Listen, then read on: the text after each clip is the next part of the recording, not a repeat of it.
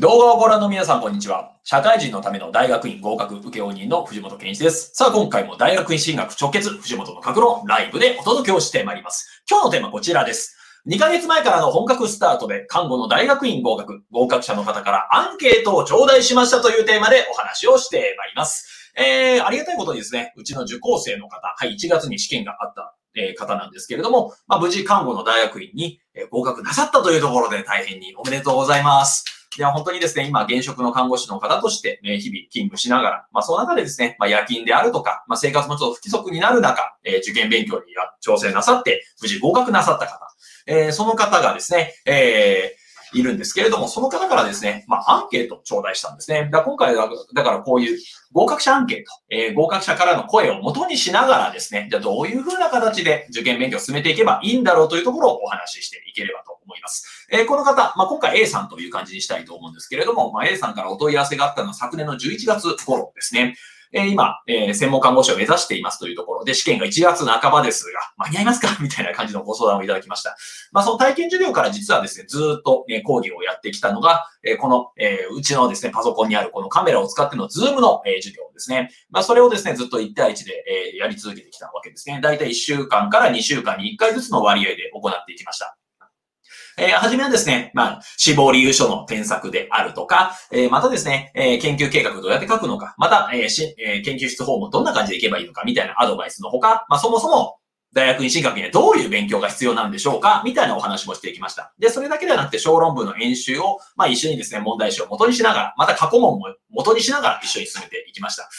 この方の場合ですね、良かったのは過去問がですね、大体3、4年分ぐらいあったんですよね。で、それぞれがですね、えー、前期試験、後期試験みたいなところもあったので、まあ、合計すると6本から8本ぐらいの過去問を一緒にやったことになりますね。で、過去問を一緒に解いて、で、なおかつですね、私が赤入れしたものをもとに、まあ、次回までにリライトといいますか、書き直していただいて再度出していただくと。で、それを、まあ、紙で出していただいたものを、まあ、スキャン取ったデータを送っていただくと。で、それをですね、私が、えー、こういうカメラ越しでですね、赤ペンで一緒に入れながら、えー、どこを修正されるかを一緒に見ていただくと。で、その上で、その内容をもとに、えー、小論文の、えー、書き直しをしていただくとか、えー、またそれとは別で面接の対策をやるとか、まあそういった形で2ヶ月間 いろいろと関わらせていただきました。えー、無事ですね、合格なさって本当に良かったなというふうに思うところなんですね。で、今回その方にですね、えー、来ていただいた際に、こういうですね、まあありがたい限りなんですが、受講者アンケートというものを書いていただくことができました。えー、というところでですね、今回この受講者アンケートを元にしながら、え、お話を、え、差し上げていければというふうに思いますので、よろしくお願いいたします。えー、この方、まあ、A さんにはですね、こんな感じで書いていただきました。ちょっと出していきますね。はい。えー、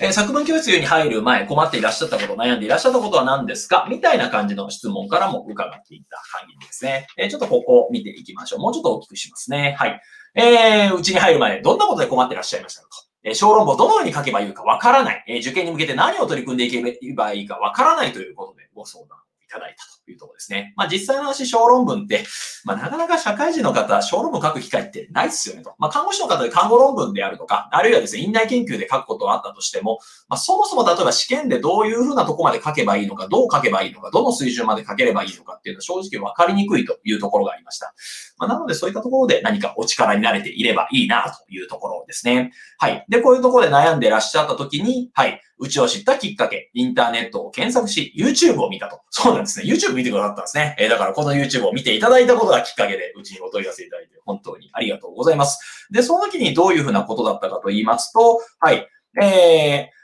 まあ、うちで良かった点、えー、大変だった点どこかというところもありました。まあ、大変だった点特にないと。あ、これはすごいありがたいですね。えー、こういうことを率直に書いていただいているのは大変ありがたいところですね。で、良かった点として、まあ、小論文の添削をしてもらえた、書き方を教えてもらえたと。え小論文の内容や死亡理由の内容を一緒に考え、修正後の文章を考えてもらえた。ズームでも対応してもらえたのが良かったというふうにお話いただきました。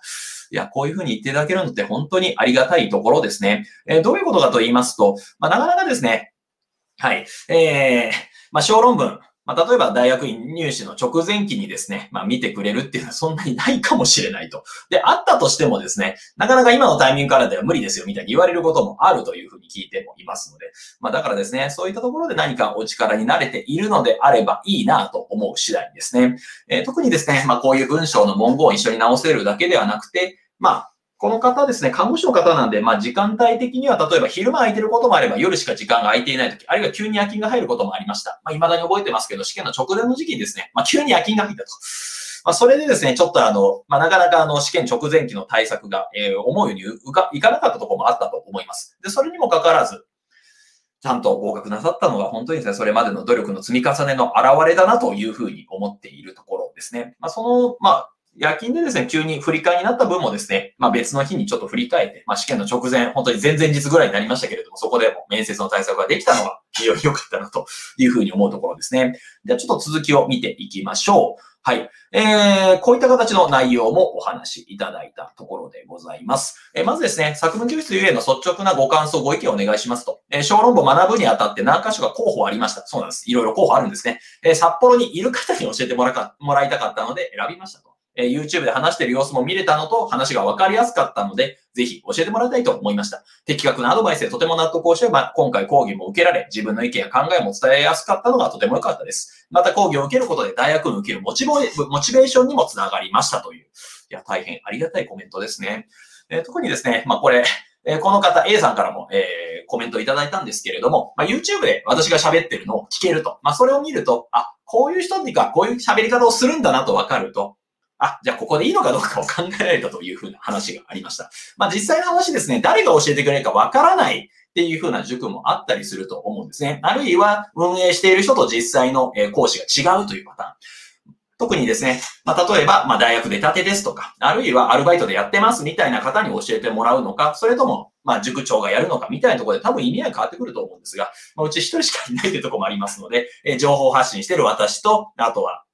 両発信するのも私ですし、添削をするのも私ですし、いろいろ対応するのも私ですよ、ということで、まあ、どういう人かを知ってもらえて、まあ、来てもらえたというところが良かったな、というところですね。えー、というところで、まあ、こういうふうに YouTube をやってて良かったな、というところが一つありますね。では、続きを見ていきましょう。はい。え今後、受験対策のため作文教室に通う方たちにメッセージやアドバイスをお願いしますと。こういうコメントをいただきました。えー、自分がやるべき受験対策が明確になります。講義を受け続けることで自分の文章能力は確実についてくることもわかります。また受験当日に自分はこれだけ頑張ったから大丈夫と思えることができますという、そういったありがたいコメントをいただきました。え、この方もアドバイスでも言ったんですけれども、自分のお守りは自分で作りましょうってお話をしています。まあ何かというと受験の際にですね、太宰府天満宮まで行って、例えばお守りを買ってくるとか、まあそういうことではなくて、それも確かに効果あるかもしれませんが、自分がこれまで書き溜めてきた小論文の原稿、それをですね、まあ持っていくと。で、その上で、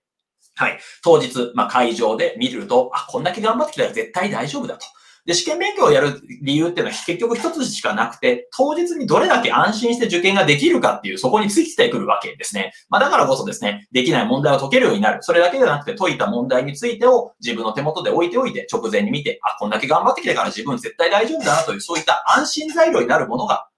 必要ですよねと。まあそういったところでですね、うちでやってきた小論文の原稿などが役に立ったかなというところが、役に立てていたらいいなというところですね。で、あとこの方 A さんから意外と、喜んでいただいたのが、面接の時のアドバイスですね。え例えば面接、まあ、特に看護師さんの方って意外とですね、普段スーツとか着てないので、だから結構普通の格好できちゃう人ってたまにいらっしゃったりすると。まあ、そうすると、例えばですね、面接官の反応が、まあ、ちょっとなんですけど、やっぱ変わってくるところってありますよね。例えば面接、スーツの状態でスニーカーで行っちゃうとか、あるいはですね、スーツにリュック合わせて行っちゃうとか、やっぱそういう人ってたまにいらっしゃるそうですね。これみんながみんなとは限らないんですけれども、まあ、そういったところも服装も踏まえてですね、アドバイスもらえたのが良かったですというふうな、えー、大変貴重なアドバイス、あの、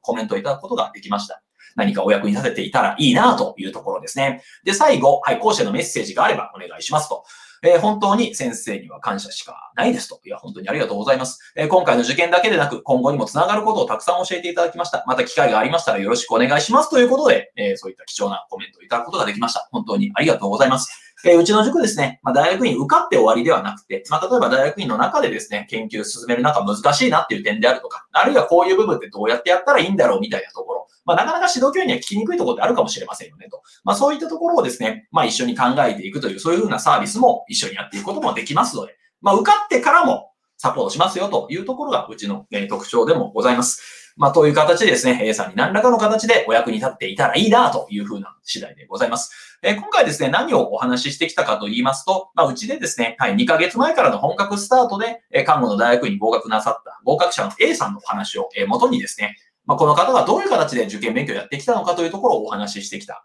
というところですね。え、看護の大学院。まあ、この方もですね、だから11月という結構直前期であったんですけども、無事合格を勝ち取ることができたのは、やっぱこの方はすごい一生懸命頑張ったからっていうのがありますよね。特にですね、まあ、社会人の方で一人で受験勉強を進めるなかなか大変だったりすると。まあ、当然努力は必要なんですけれども、その中でもですね、その努力をどれだけ継続できるかで大きな結果の差が出てきたりもしますよねと。だからそういったところが何かというと、まあ、例えば一人で計画を立てたりとかペース配分をするのは難しければ、まあ、私みたいな専門家みたいな人と一緒に進めていくっていうのもありですし、またうちのよポイントとしたらですね、まあ、出願書類の添削であるとか、また小論文添削、えまた面接の対策、えそういったところをトータルにもアドバイスできるよというところにも強みがあるかなというところですね。で、この方のポイントとしたらですね、えー、アドバイスを、まあ、律儀に実施なさった結果が現れているなというふうに思います。まあ、例えば小論文リライトしましょうねっていうのはいろんな方に言いますけど、やっぱり実際に書いて出してくださると、やっぱそれが力になっているのは、やっぱ本人、ご本人もやっぱ実感できたりしますよね。だからそういうですね、まあ、小論文書いて赤入れされたものをもう一回リライトしましょうとか、そういったアドバイスをもとに律儀に実施なさった結果が現れたんじゃないかなというふうに思います。えまたですね、直前期でも対応の仕方があります。